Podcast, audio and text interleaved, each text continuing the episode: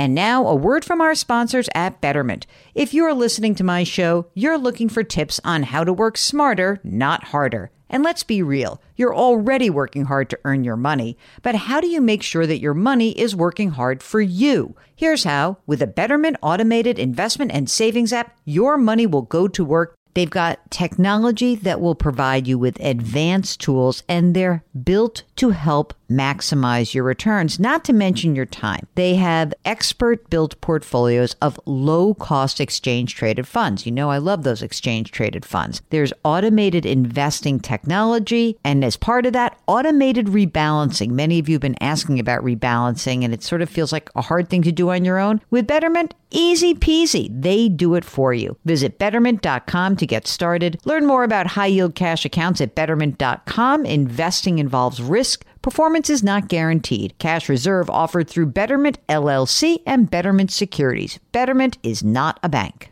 Do you know a high schooler who is a natural leader and loves to give back to their community?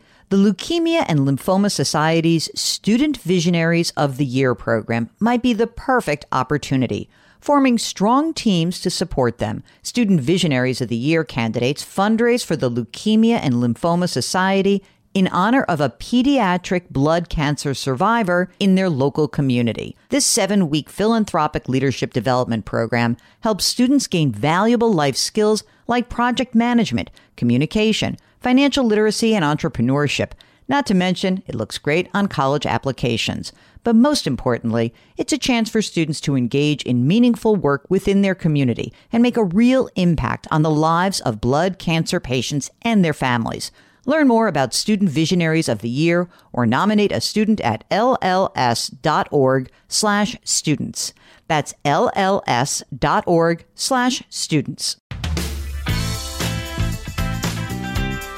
Welcome to the Jill on Money Show. It is Thursday, March 23rd, and we are here answering your financial questions. If you've got one, just go to our website, jillonmoney.com.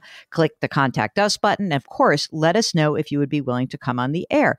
Uh, okay, March 23rd, just to remind everybody, in 2020, March 23rd was the bear market low of the whole pandemic sell off. Even with the sell off now, we are above those levels. So, volatility tends to make us act and do stupid things. Like we sort of try to make something happen when we should just sit still and do nothing. So I'm guessing that you're thinking about doing something with all of the headlines of the last couple of weeks.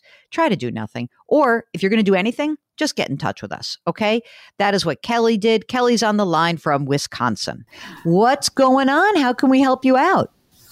Well, uh, my husband and I are both in our early 50s, and um, we have good jobs. We got plenty of money for lots of extras.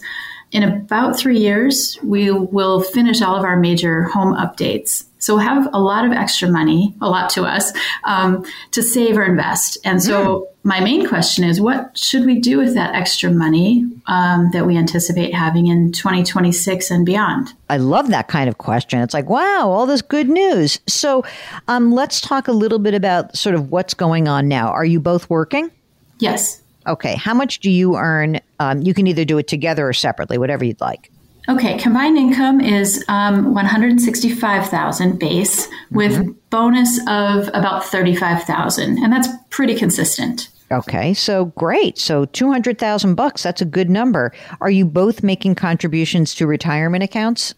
We are. Um, so 18% of my income goes into a Roth 401k. I just got the Roth option about two years ago with a new employer, and my employer match is 3%. And then my husband um, puts six and a half percent of his income into a state pension plan, and the employer match is six and a half percent. Oh my God. Six and a half. Wait a second. So he is a state um, worker and he'll be entitled to a pension. That's right. great. Yeah. And so let me ask you a question. Tell us a little bit of the details of that state pension.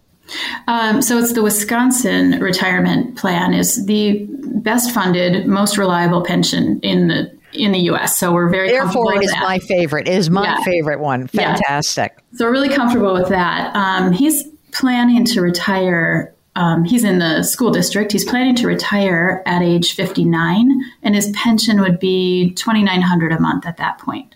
And that $2,900 a month is him only, or do you get a piece of that if he were to pass away? That is the survivor option. Okay. So okay. it's slightly reduced, but then it would be for both of our lifetimes. Okay, good. Um, will he have the ability to claim Social Security retirement benefits as well? Yes. Okay. What are his benefits? Let's call it at his um, full retirement age, which I presume is 67? 67. His would be 2600. Mine would be 3300. Okay. And in terms of the his just going back to his retirement for one second, he put six and a half percent in the state pension. Does he also have a deferred compensation plan, maybe like a four fifty seven or anything like that that he's using? No. Okay. How much money is in your traditional 401k? How much money is in your Roth 401k?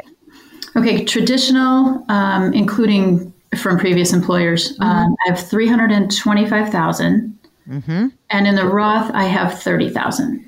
Great. Do you guys have any other, like a brokerage account or anything else that's, you know, either retirement, non retirement, anything else that's floating around? So we have an HSA of 23,000 and my husband's employer contributes a large chunk to that every year and we make up the difference to max that out. Mm. What else? We have brokerage accounts and some previous employer stock totaling 55,000. Wait a second. So that's old employee stock that's just sitting there? Right, like employee stock purchase plan that I did. Yeah. Yep. Okay, good. And you're not trading it, it's just sort of out there, right? Right. And then okay. we're adding to that brokerage at that's at Vanguard. We're adding uh, 150 a month just to slowly build that up. Great. Do you guys have kids?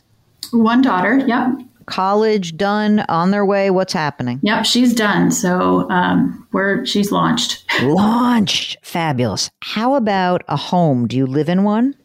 We do. You we do. live you live in a large wheel of cheese in Wisconsin. That's my yeah. question. Okay, what? How much is the house worth? Uh, about five hundred thousand, and the mortgage balance on that is one thirty nine. Mm-hmm. What's the rate? Two point seven five. And that's a thirty or a fifteen or a twenty or. It's uh, it's a fifteen. Okay. And so we have six years remaining. We try to time it with when we wanted to retire. Wow. That's amazing. How's your cash flow right now? Because you said you're going to have more money, but how is it right this second? I mean, now it's pretty good. We're spending um, a lot of money on home projects, and we've been doing that for several years. Um, mm-hmm. But we're we're spending around eight thousand a month, um, not counting those house projects. Okay. And we calculated all of our basic expenses we've been tracking for a couple of years, and it's about 4200 a month. So if we had to cut back, that that's our All right, but we're not going to do that. You don't have to do that. Come no. on. I mean, you guys have not, you're going to have really nice income. Now, when he retires at 59, will he work or not? I think he will. Um, probably very part time. You know, just do yeah, yeah, fun. yeah. But just like a, a little bit of money will be coming in. Yeah. Do you guys? So okay, you said you're in your early 50s. He's going to keep putting money away. He retires at 59. What happens to you at 59? I'm hoping to retire that same year. I'll be 60. Um, and I've always done a little freelancing on the side. So I'll just, I'm planning to just do that, but retire from full time. Okay. So at that time, we have to get you from 60 to 67, right? That's our key. So at that point, you'll have 2900 a month but will you guys, will you be willing to both work part time to make up the difference between what you need, right? And what you essentially you have coming in, right? So you, you if even, even if it's I don't say maybe it's not eight thousand a month, but maybe it's six thousand a month. You only have twenty nine hundred coming in. Can between the two of you just pay for your bills for those years, or what? What is the game plan? Are you going to just tap you don't have that much money out of retire outside of retirement. So what is the game plan? Right. So I forgot to mention one thing. I have a small annuity from a previous um, investment that's going to be 900 a month at age 60. So okay. we'll add that in. But otherwise, right, we have a big we have a big gap there. Mm-hmm. Um, we right now we've got um, 22,000 in an emergency fund, mm-hmm. and we're trying to build that up slowly over time. And I guess that's the question is can we, from 2026 on, can we um, stash enough money to fund that gap? We will definitely work a little, but we don't mm-hmm. want to work a lot. So okay, so if we said let's let's do some math here though. So you'll have thirty eight hundred a month coming in. It's taxable, so this is not net. So there's thirty eight hundred dollars a month. Um, do you think we could get two grand a month between the two of you? Oh, easily, yes. Okay, so let's just say two grand a month. I'm not going to force you to do more, right? So now we have 5,800. And so what we really need to think about is, you know, what amount of money do you need to have socked away so that you can fund the gap?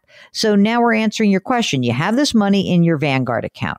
You need to beef that up. You really do. You know, between now and 59 or 60, you guys should be socking away as much money as you possibly can in that Vanguard account. And you may find, I hate to tell you this, that if you don't have enough money to be able to pop out, like, I mean, I guess essentially we're going to need a good couple hundred grand in there. You have 55 now. Okay. But we need a couple hundred grand in there. And you're going to have to be willing to spend it, by the way. That's the other thing. This is not, I mean, you have no problems when you turn 67. This is a seven year problem. It's a seven year itch, right? And we need to figure out how you're going to have, you know, 200 something thousand dollars that's socked away in that Vanguard account that you will be able to draw down to supplement the pension and annuity income and your part-time income. If you can get that money in there, if, if, you know, right now you said it's 150 a month, what do you think it's going to be in 2026? We think we'll have about 25,000 extra Great. per year, but that's not Perfect. that's not going to make uh, quite enough, I guess.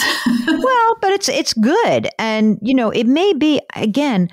It really depends what your game plan is. If you guys would be willing to work an extra, you can we can reassess this. You're in your early fifties, right? It could be in five years. You're like, you know what? We have plenty of money. Things are great, and we can do it. Or it could be that you say, you know what? it would work better if I worked one more year or two more years. Like that's all good. It's just that we need to have the money available to you and having it sit in a traditional retirement account it or even a Roth account, it's fine. But like we got, we need that money. We really, we are going to need that money. So I think you're close. I really do.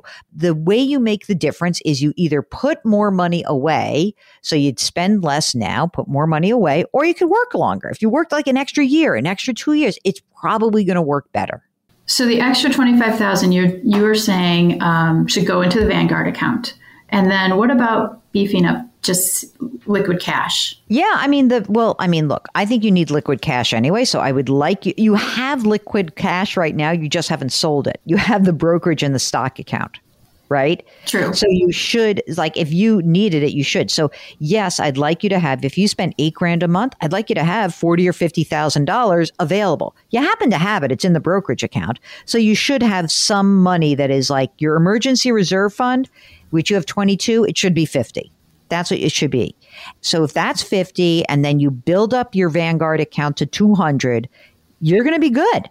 You're going to be great. And if you cannot do that um, until you're 61 or 62, you're going to be okay. Perfect.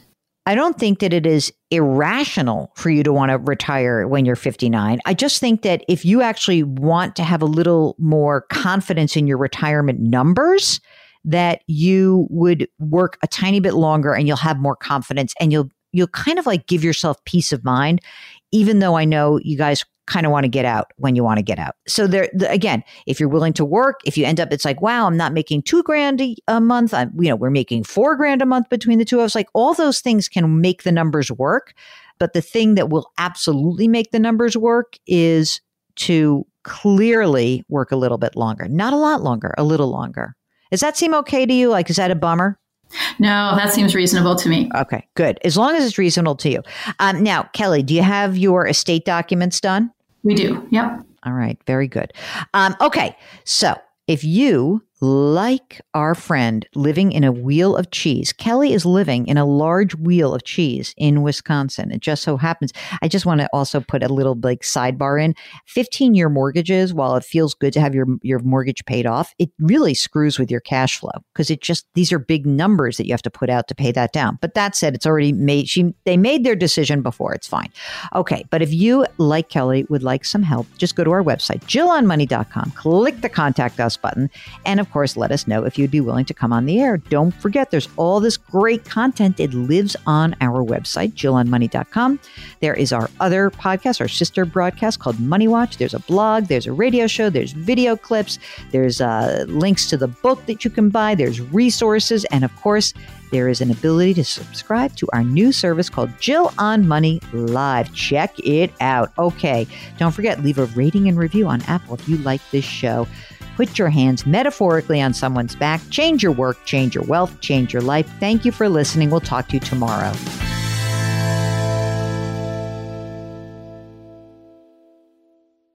Homes.com knows that when it comes to home shopping, it's never just about the house or condo. It's about the home. And what makes a home is more than just the house or property. It's the location and neighborhood. If you have kids, it's also schools, nearby parks, and transportation options. That's why Homes.com goes above and beyond to bring home shoppers the in-depth information they need to find the right home. And when I say in-depth, I'm talking deep. Each listing features comprehensive information about the neighborhood, complete with a video guide. They also have details about local schools with test scores, state rankings, and student to teacher ratio. They even have an agent directory with the sales history of each agent. So when it comes to finding a home, not just a house, this is everything you need to know all in one place. Homes.com, we've done your homework.